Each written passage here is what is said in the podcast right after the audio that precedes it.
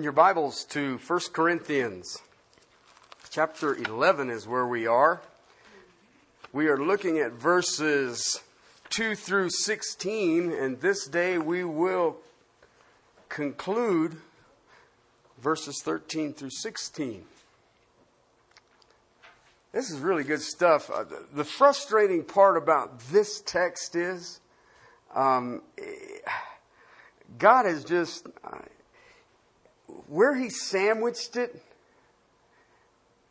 in, the method that I teach, I, am going to lose the sandwich effect, but I'm going to bring it back to you as we, because you're going to deal with the freedom of, that we have in Christ and how freedom should not master us. Then you deal with God's design, the roles of men and women, and then right after that is the Lord's table. Okay? And I'll let you ponder that for a few minutes because, or a few weeks, because if you think about that, where that lies in the flow of what he's doing, because in chapter 12, everybody knows where he starts. I don't want you to be stupid about spiritual gifts. Okay? Why?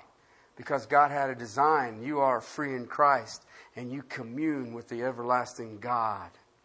I just, I don't know. It's just something kind of came to me, and I was just sitting there going, Boy, this would be like really cool if you could just teach this in one sitting. But it'd be a very long sitting. Okay? Let's read the scriptures and ask the Lord to teach us. Beginning in verse 3, chapter 11, 1 Corinthians. I want you to understand that Christ is the head of every man, and that man is the head of a woman, and God is the head of Christ. And every man who has something on his head while praying or prophesying disgraces his head. But every woman who has her head uncovered while praying or prophesying disgraces her head, for she is one and the same as the woman whose head is shaved. For if a woman does not cover her head, let her also have her hair cut off. But if it is a disgrace it is disgraceful for a woman to have her hair cut off or her head shaved. Let her cover her head. For a man ought not to have his head covered since his he is the image and glory of God but the woman is the glory of man. For man does not originate from woman but woman from man. For indeed man was not created for woman's sake but woman for man's sake. Therefore, a woman ought to have a symbol of authority on her head because of the angels. However, in the Lord, neither is woman independent of man, nor is man independent of woman. For as the woman originates from the man, so also the man has his birth through the woman, and all things originate from God. Judge for yourself. Is it proper for a woman to pray to God with her head uncovered? Does not even nature itself teach you that if a man has long hair, it is a dishonor to him? But if a woman has long hair, it is glory to her. For her hair is given to her as a covering. But if one is inclined to be contentious, we have no other practice, nor have the churches of God. Lord, we come to seek you on this. We come to seek your wisdom, your ways. Father, help us to understand. Enable us to embrace this. Enable us to make this a part of who we are. And Father, just uh, teach us. Father, mold us. You are the potter, we are the clay. Have thine own way. To you, our Lord, our Savior, our King, our Creator. Christ's name, amen we are concluding this part that I have entitled on your outline, God's Design. Um, and the reason is, is that this church had some problems, this church in Corinth. And I believe that if you are honest with yourself, you can look around and see that the church in America today is much like the Corinthian church. Uh, and what I'm talking about, I'm not talking about the doodahs. I'm not talking about uh, the people who are out there who don't really have a clue who Jesus is. What I'm talking about are the evangelicals, those who profess Christ, those who believe the Bible is, is the authoritative Word of God. And what has happened is, is that we have allowed our culture to affect us instead of us affecting our culture. Okay? We are bringing our thinking, our operating systems, we are bringing our ways of dealing with situations, with re- uh, relationships, with our planning and our attitudes and our actions. We are bringing them into the body of Christ, and we are trying to make them function.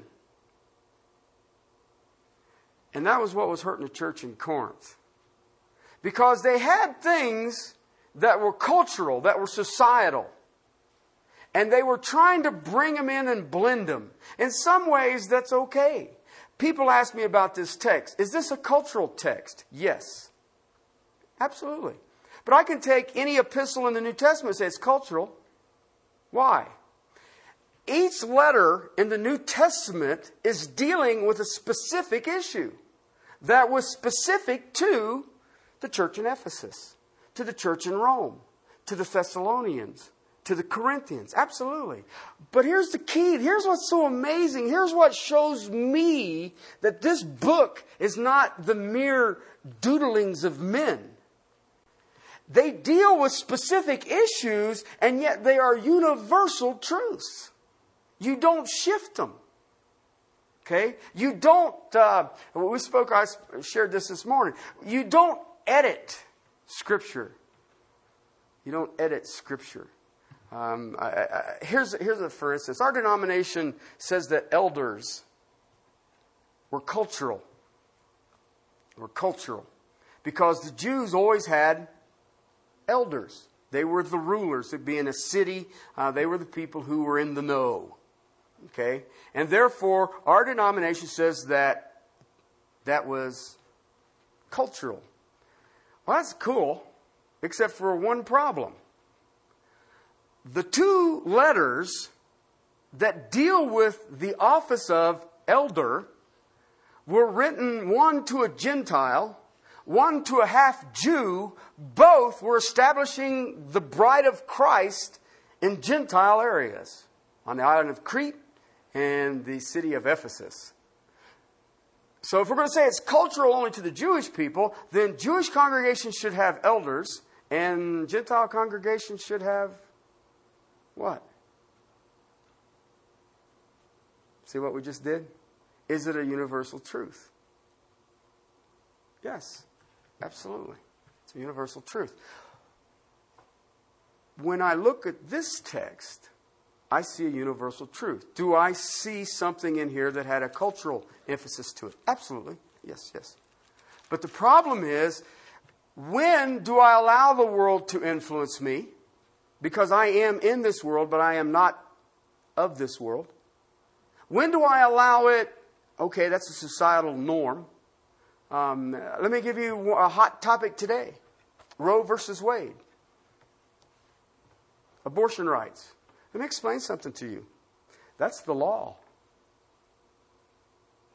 That's the law of the land. And I know all the implications that are invi- devised in it, but I wasn't saved in 1973, and I wonder why the church was so quiet in 1973 when it happened. Okay, now we want to be noisy about it. All right, what do you expect from fallen man?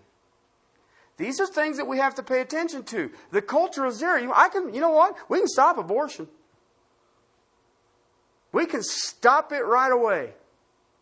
Share the gospel. Okay, and if you have to, use words. Have a life that everybody wants what you've got. Even if they have an illegitimate pregnancy, that they still want what you have. Um, I know a pastor friend of mine whose daughter uh, became. Uh,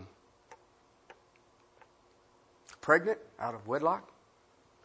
And uh, he was crushed. He was uh, a, traveling pastor, and he shared, and it just crushed him. He didn't know what to do. And he thought, oh my God, this is awful. Uh, and his, his daughter was in defiance. And in the process of that illegitimate pregnancy, she came to salvation and he adopted the child. No, he didn't take it as a granddaughter, he took it as a son and is raising the child in the truths of Jesus Christ.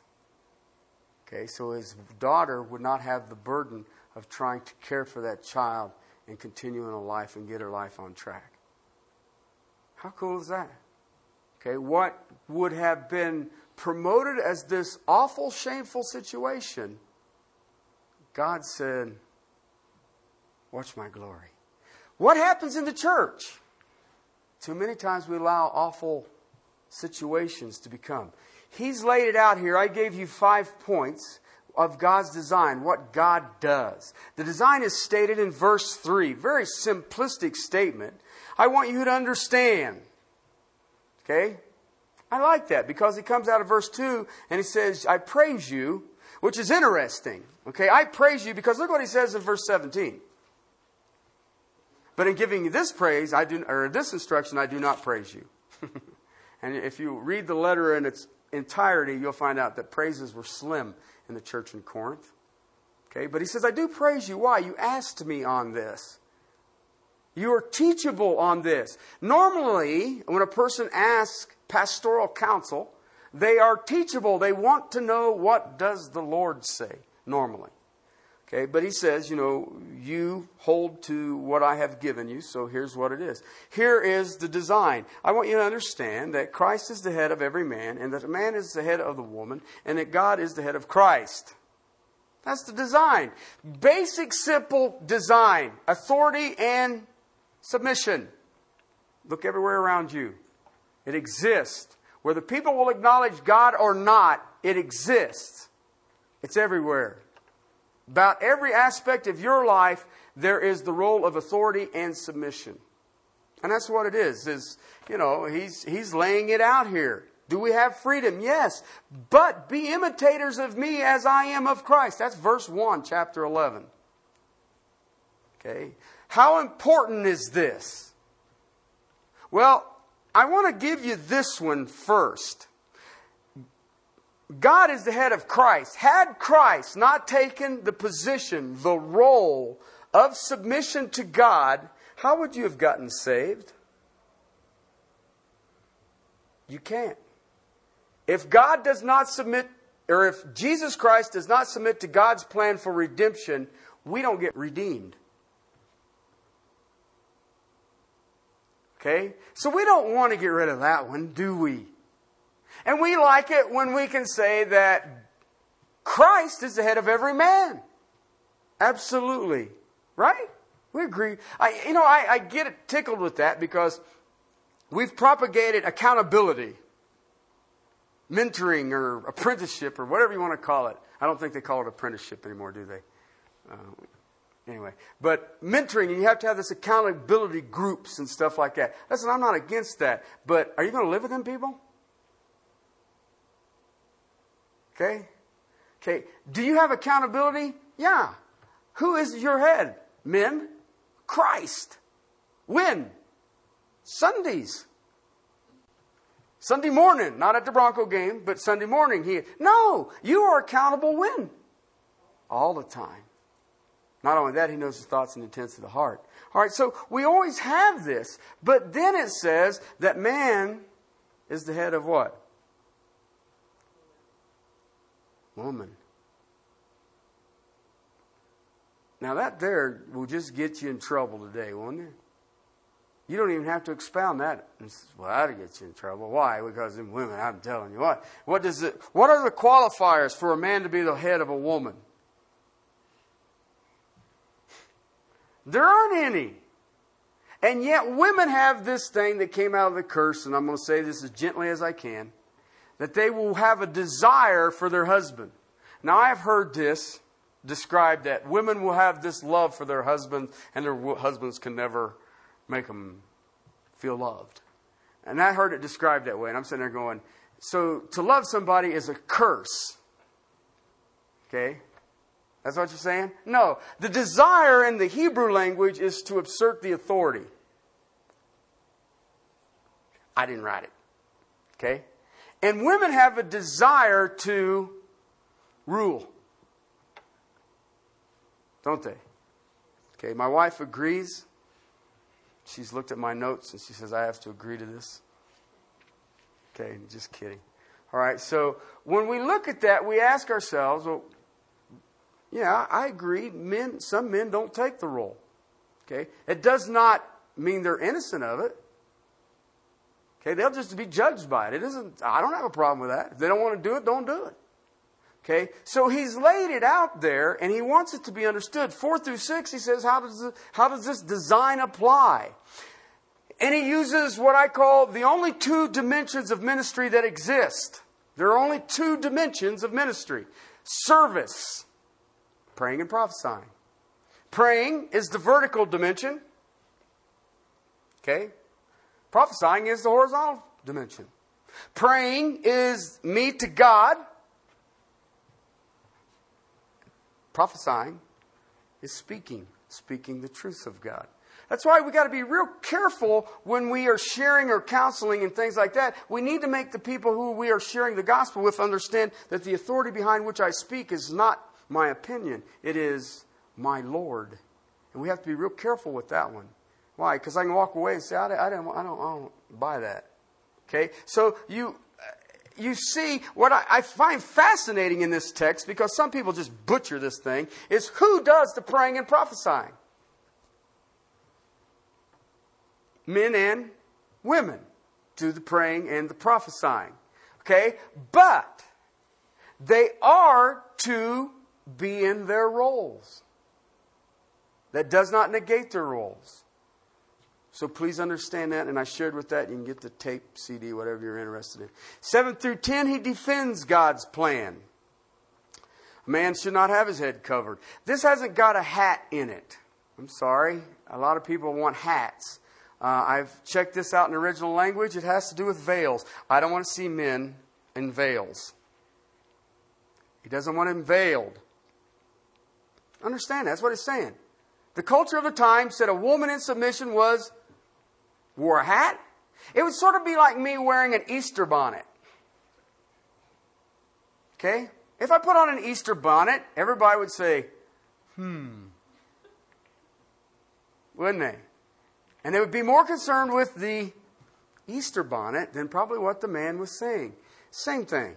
Okay, there is a cultural thing. Listen, let me ask you a question. If a woman in America today, you know she's submitted because she wears a veil? No. You know, she's Arab and you don't want to ride with them on an airplane. Not just kidding. All right, but do you see what I'm getting at? No, they don't wear a veil, but they do have, you can look in our society today and see people's attire that shows a life that is submitted or a life that is rebellious. Can you not? Can you not? I can see it. It's all over the place. One of the fascinating things when I was in London, England, was all the men wear suits. I'm talking three piece suit ties everywhere. Everywhere. Everybody's wearing. The only ones who don't are like the garbage collectors, and they're, uh, you know, the, the city guys who are. You don't see a guy running a jackhammer hard hat and a suit and tie. But the guys, you see everybody in. You go to a. Uh, they have these little convenience stores that has. Uh, everything in it. I mean, you can get everything from uh, an iron to candy. And the guy behind the counter running the cash register is wearing a suit and tie. And it's just fascinating to me. But it's a cultural thing. I understand that. You see these guys who deliver, they, they have them little, I don't know, it's not a motorcycle. Uh, it's a scooter looking thing. And they're the delivery people. And they have this big old stack of packages on the back. And the guy jumps off, he's got his helmet on, a little radio thing stuck in his helmet. He's wearing a suit and tie. And it just, I just sit there and kind of, no wonder I look like a tourist. You get on the, the tube, they call it. Everybody that's going to work is wearing a suit and tie. And then all of a sudden you come around the corner and some guy's got his hair stuck straight up like this, and he's got all this jewelry hanging off of paces in his face that he doesn't have places to hang it. And you say, I think the dude is rebellious. What do you think? Huh? So, I mean, it, it, it's not that complicated. Same thing in our society today. You see it all over the place. Okay? 11 and 12, he gives us the harmony, the balance of this. Why? We need to understand that we're not independent. We're not independent. Well, it's the man's responsibility to pray and prophesy. That ain't what the Bible teaches. Okay? It says you have your roles. Stay in your roles and watch God work. Why? This is practical for us today. If I want to be used by God, why would I not stay in the role that God designed me to be? See what we do? We pervert what God has already designed. You can't do that. You just can't do that. I see a lot of people want to do it. I'm going to do it my way. Well, what's the difference between that and making a golden calf? There isn't. I mean, it's still the same God, but it is still blasphemous to God. So I stay in my role that God has designed, but I'm not independent. Listen, the body of Christ needs women, the body of Christ needs men. Period. And what is amazing about us today is that we, you and I who are gathered here today, we are not independent of each other. I don't care what you do. You, if you leave this place and you think it doesn't affect this place, you're a fool. But you know what's scary about it? People can walk away from the bride of Christ and it not affect them. That's something that's scary to me. And I'll deal with that in the weeks to come. It comes up. He deals with it.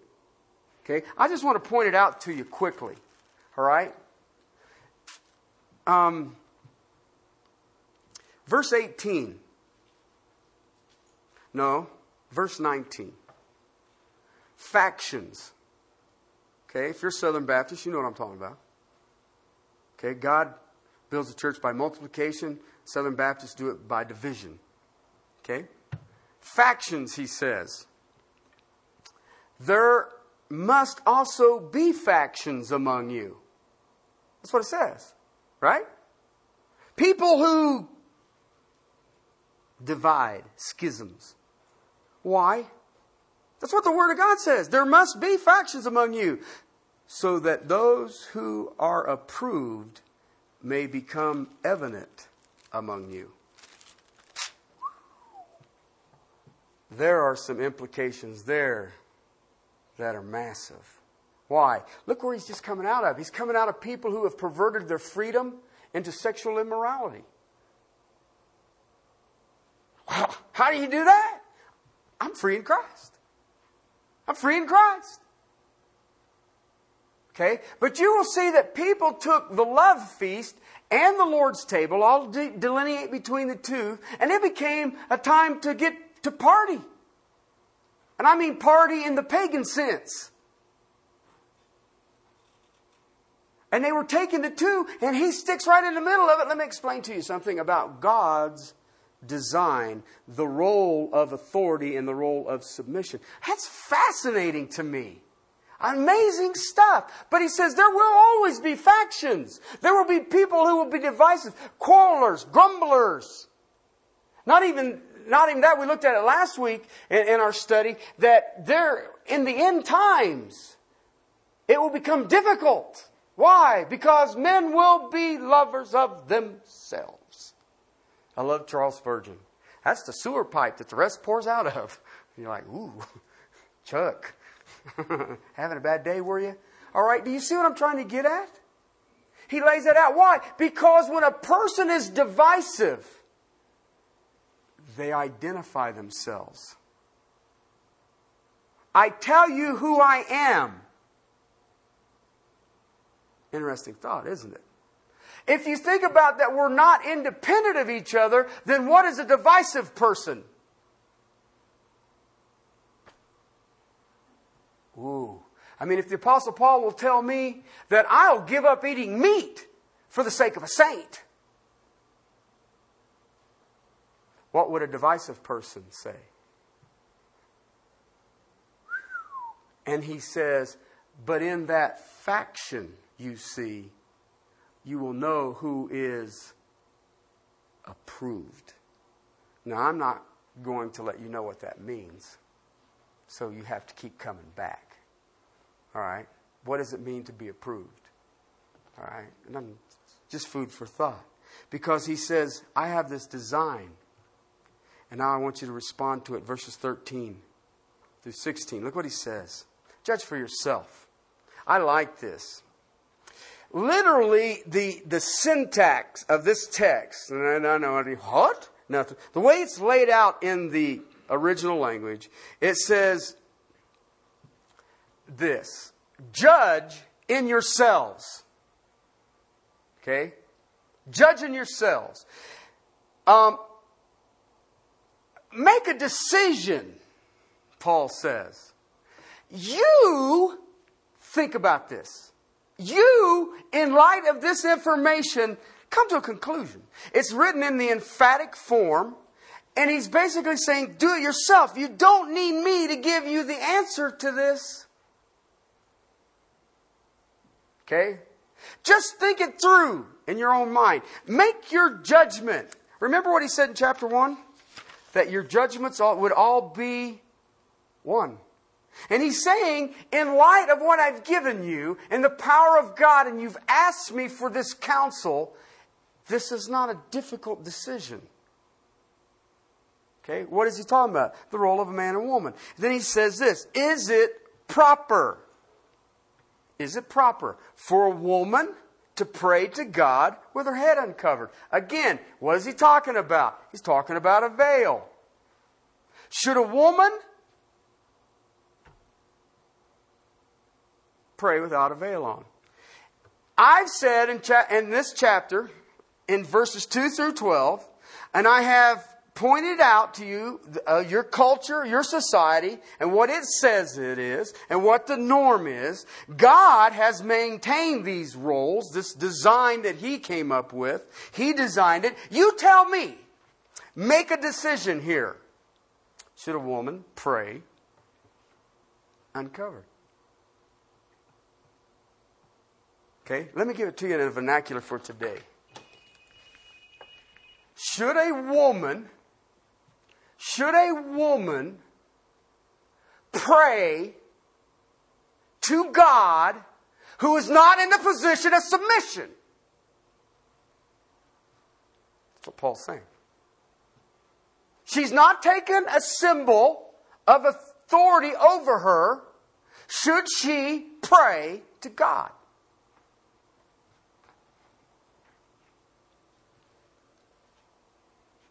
See what he's saying? That's cool. Okay? The hair, yeah, I'll deal with the hair. We're not there yet. The question is this. In the society of Corinth, a modest woman subjected to her husband and or her father would be veiled in modesty. I don't want to bring attention to, to me. I would be a modest person. Okay? The harlots or those who would be uh, what you would know as the women's lib movement would unveil themselves and have their heads literally shaved. Okay, in some cases. I, I, you see that today. I seen a woman the other day who looked like she just got out of Marine Corps boot camp. And from the back, I wasn't sure when she turned around, I thought, oh my God. Okay, and my first response was, perhaps it's chemotherapy. and then it dawned on me that chemo doesn't flat top it on the top. Um, and I just, well, hi, how are you? Okay. Um, but it's stuff like that. What is the norm of our society? You tell me, you make a judgment. Look what verse, is it proper for a woman to pray? Then, look at what he says in verse 14. Okay, he doesn't give the answer. Do you notice that? Doesn't give the answer. Verse 14 Does not even nature itself teach you that if a man has long hair, it's a dishonor to him? Stop right there. The word nature there is fish. It's P H Y S I S. Okay? It's translated either nature or instinct. Okay? And I was wrestling with this. Which one is he using? Because the New American Standard here says it's nature. But as I looked at this text and I understand the flow of the book, which one is he using? Is he using instinct or is he using nature? And I have come to this conclusion. Yes. Instinct and nature says that if a man has long hair, it's a dishonor. Okay, let me show you how this works. Nature shows the roles, does it not? Doesn't it not nature show the roles of man and woman. there's something in nature, there's something in physical creation, the physiology of humanity, the human anatomy, that should teach us that men are to have short hair and that women are to have long hair.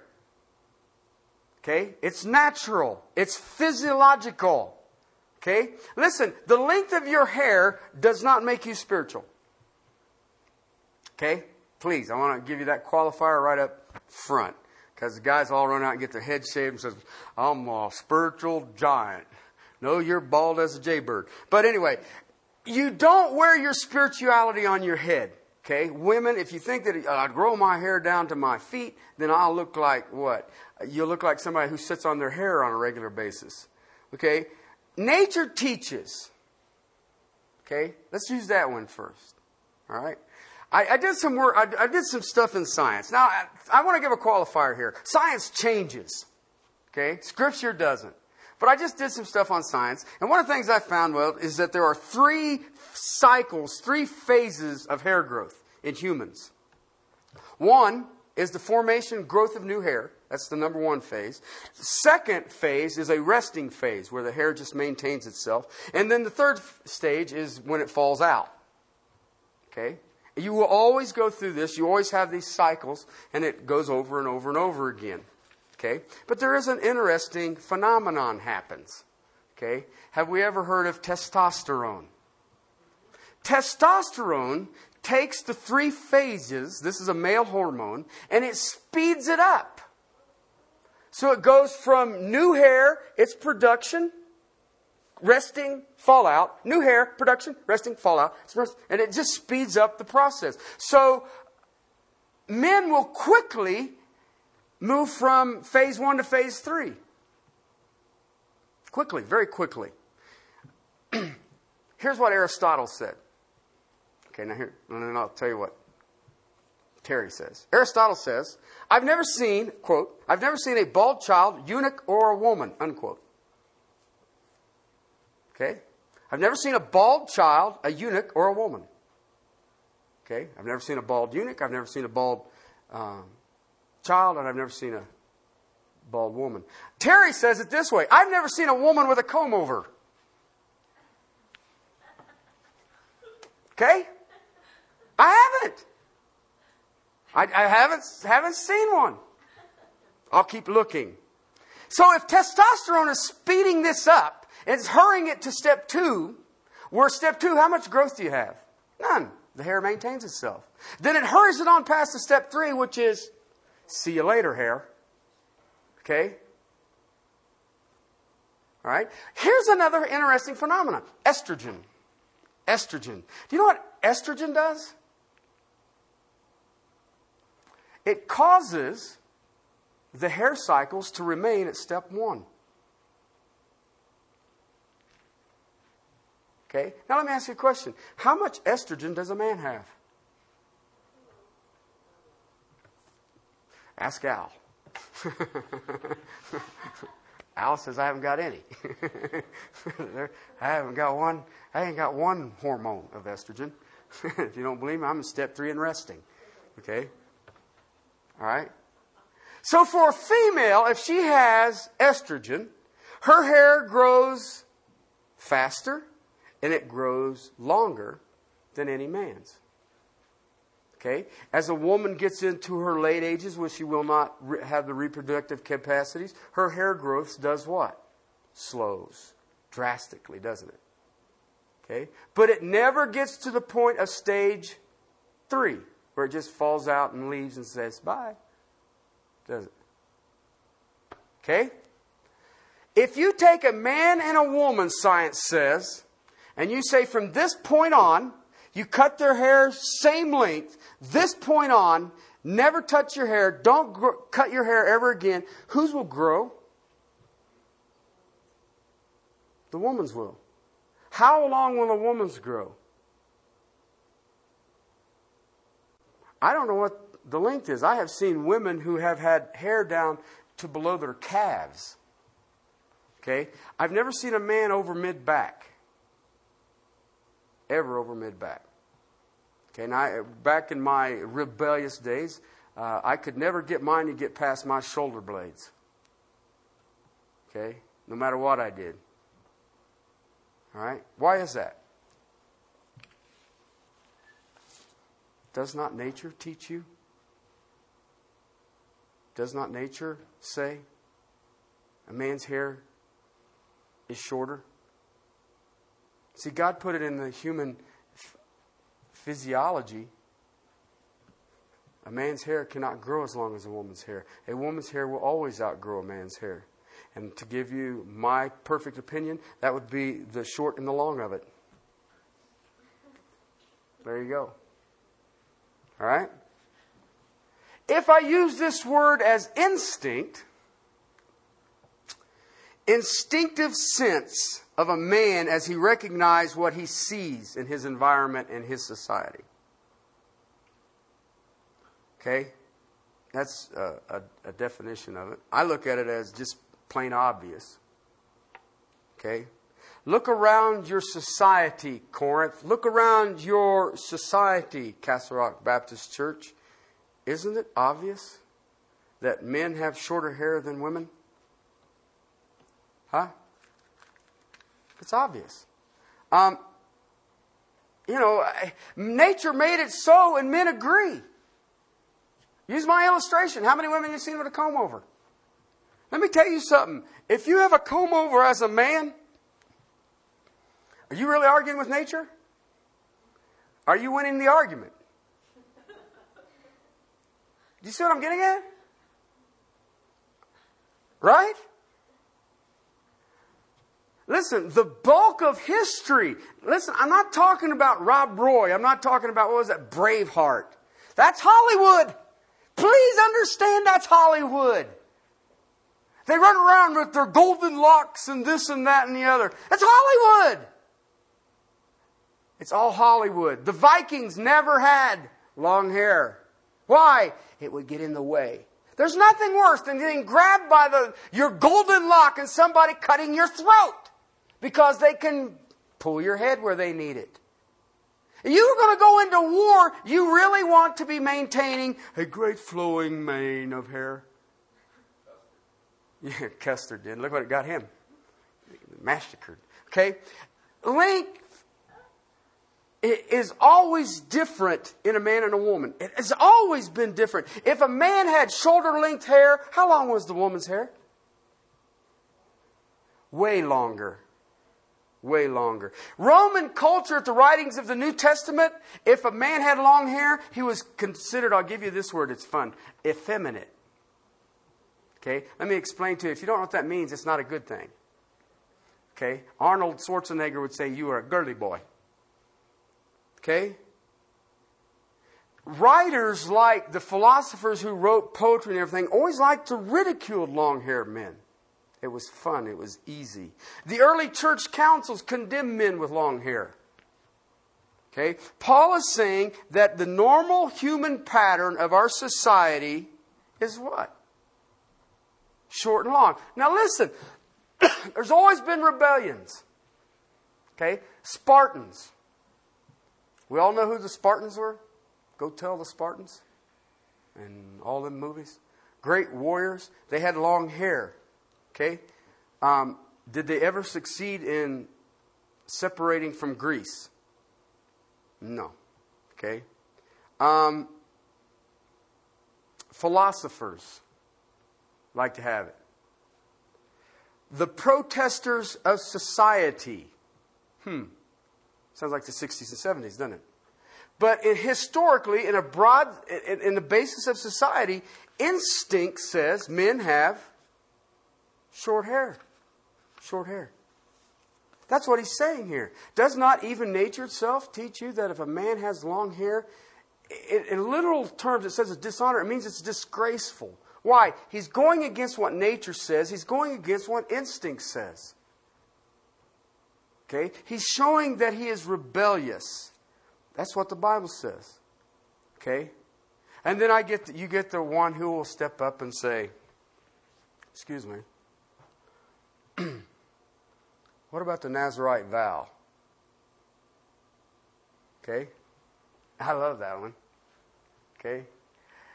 How many Nazarite vows do you see in Scripture? How many? I know how many. Three. 6,000 years of humanity, and the Bible speaks of three. Okay? And let me tell you something. If you run into a dude who claims to be a Christian? He's under a Nazarite vow. Ask him if he's got a wife. Because if he does, he's not under a Nazarite vow. Okay? Because there's a whole bunch of other stuff that you have to deal with that ain't much fun if you're in a Nazarite vow. Okay? The other thing about a Nazarite vow is only for a time. Okay? So, in this text, what does it mean to me? As I sit here in Castle Rock today, what does it mean to me? I, to you, I have no idea what it means to you. Uh, but I'm fearful that some will run out of here and start measuring their hairs with their spouse. Um, Paul says God's already designed it. He says, I've already given you the sense of this. You need to look at it. Um, God gave you your hair for a covering. Look at verse 15. But if a woman has long hair, what does it say next? And he says it in a question. Okay? It is phrased in the original language in a question. You know what he's saying? When you see long hair on a woman, isn't it glorious? Doesn't it show who she is? I mean, it shows, uh, what do they call it? The feminine side of her. Doesn't it? That's what it says. Right? He does it in a question. He's saying, naturally, instinctively, when you look at that, isn't it pretty? Instinctively, doesn't it? Wow, that's kind of cool. All right? That's what he's, his argument. If a woman has long hair, is it to her glory? For her hair is given for a what? Doesn't say veil. It says it is given for a covering. So again, he, Paul is not saying here if a woman is going to pray, if a woman is going to prophesy, she must be wearing a veil. That is not what he's saying. He's saying in your culture, to show your position in God's design, you would wear a veil. You would wear a veil. Why? Because you have taken the position that God has designed you. You are in a position of submission. But God has already given you a covering, and in that covering, that is your hair. If you are in a position of submission, then go ahead and pray and prophesy. Pretty cool, really, when you, you, you think about it. Since God wanted you covered, you shouldn't be arguing about wearing a veil. I mean, that's the basis of his argument. You shouldn't, you shouldn't be belly aching about it. If, if that's what your society, your culture says, go ahead and do it. Culture is saying it because God designed it that way. Did you ever think about that? See, it's a universal principle, but it's also a local custom. He's not saying don't pray, women, or prophesy unless you're wearing a veil. But you do need to have longer hair than a man. Okay, there's nothing wrong with short hair on a woman as long as it's longer than a man. I know there are men out there who have great big old long heads of hair. But you know what? That's between them and God. Let me give you a qualifier on that one. Their length of their hair does not condemn them to hell. Okay? Non belief in Jesus Christ condemns to hell. Okay? It's interesting because in this passage, um, in, in many places today, women wear hats or veils or scarves. I shared with you with the, the ladies in, in Russia would wear scarves. Those who were married would wear a scarf to show everybody in the congregation that they were in submission to a, a man. The point is, our culture, if ladies, if you wear a hat, a veil, or a scarf, is that a sign of submission? No. Mm-mm.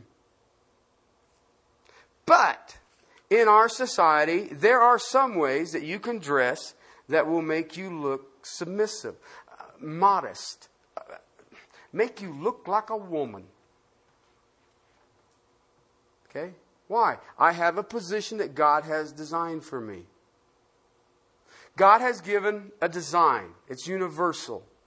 Okay? Part of that design, the role of authority and submission, part of God's design is your hair's distinctiveness the man and the woman. Okay? Now listen, he's not saying, you know, men, you don't need to run out and look like a Marine.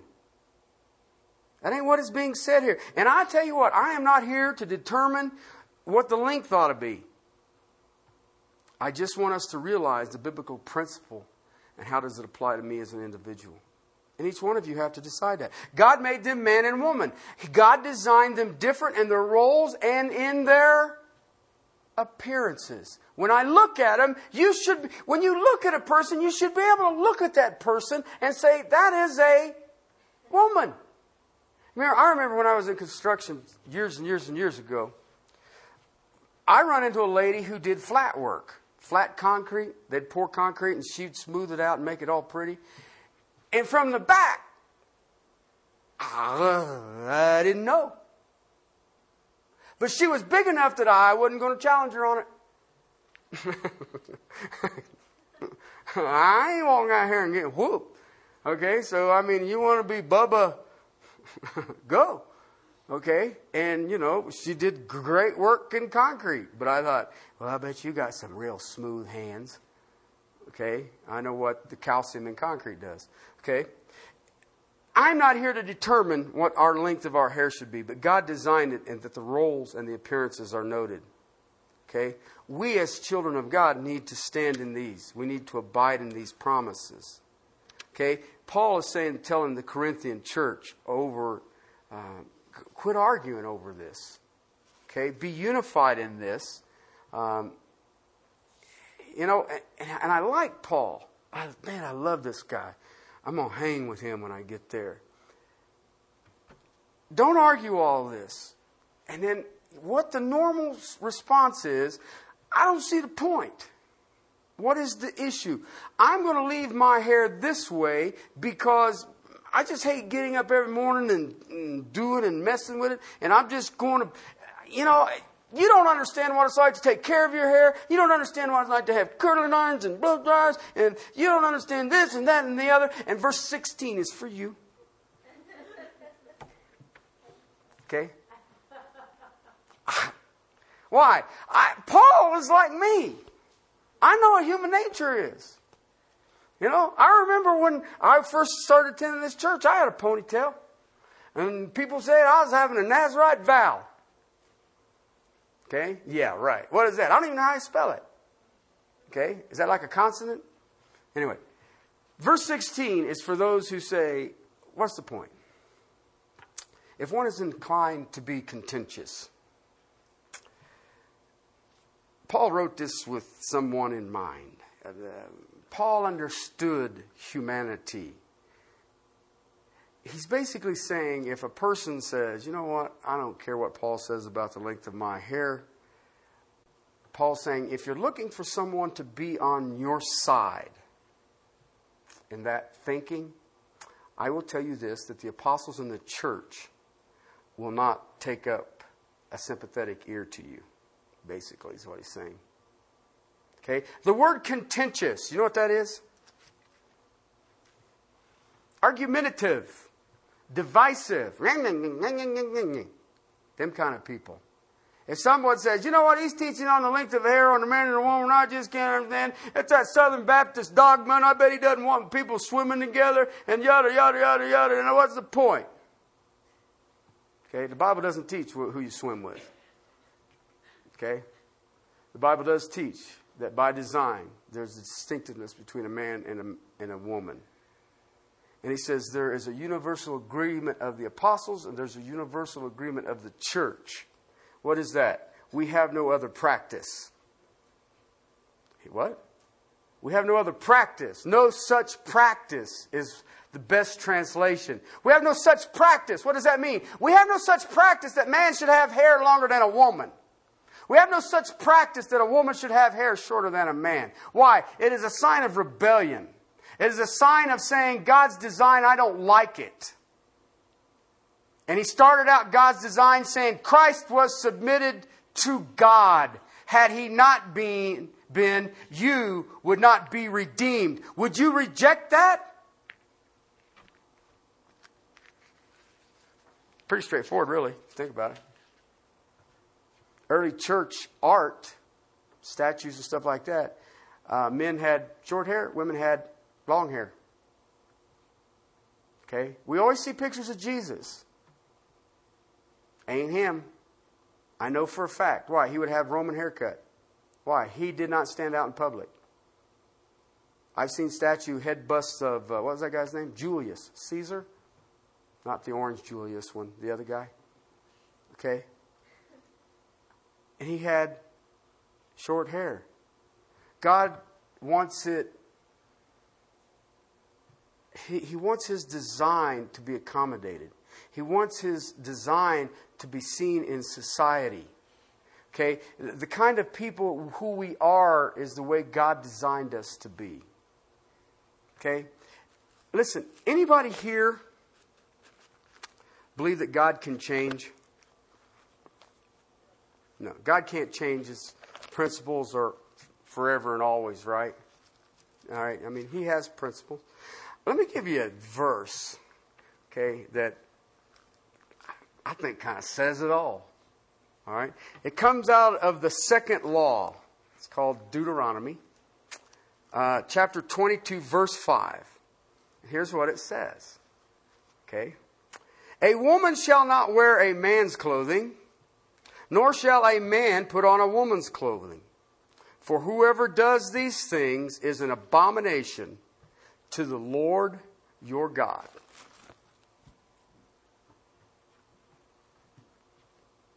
You know what that means? It's universal. If a person can't understand the submission of a woman to a man, what are we doing? Listen, if we understand these roles, that a woman is to be submitted to a man, maybe we can grasp that they are to be submitted to the church because the church is submitted to Christ. And maybe they would understand that Christ is submitted to God. If you mess with the design, you have to mess with all of it. Okay? Very practical, isn't it? Very universal. God is unchanging. There's a distinction men, women. Okay? We're not independent. We're not independent. We work together, wondrously together. It's amazing, actually. But the roles are different. There is a role of submission, there's a role of authority. Did you know that that exists in the bride of Christ today?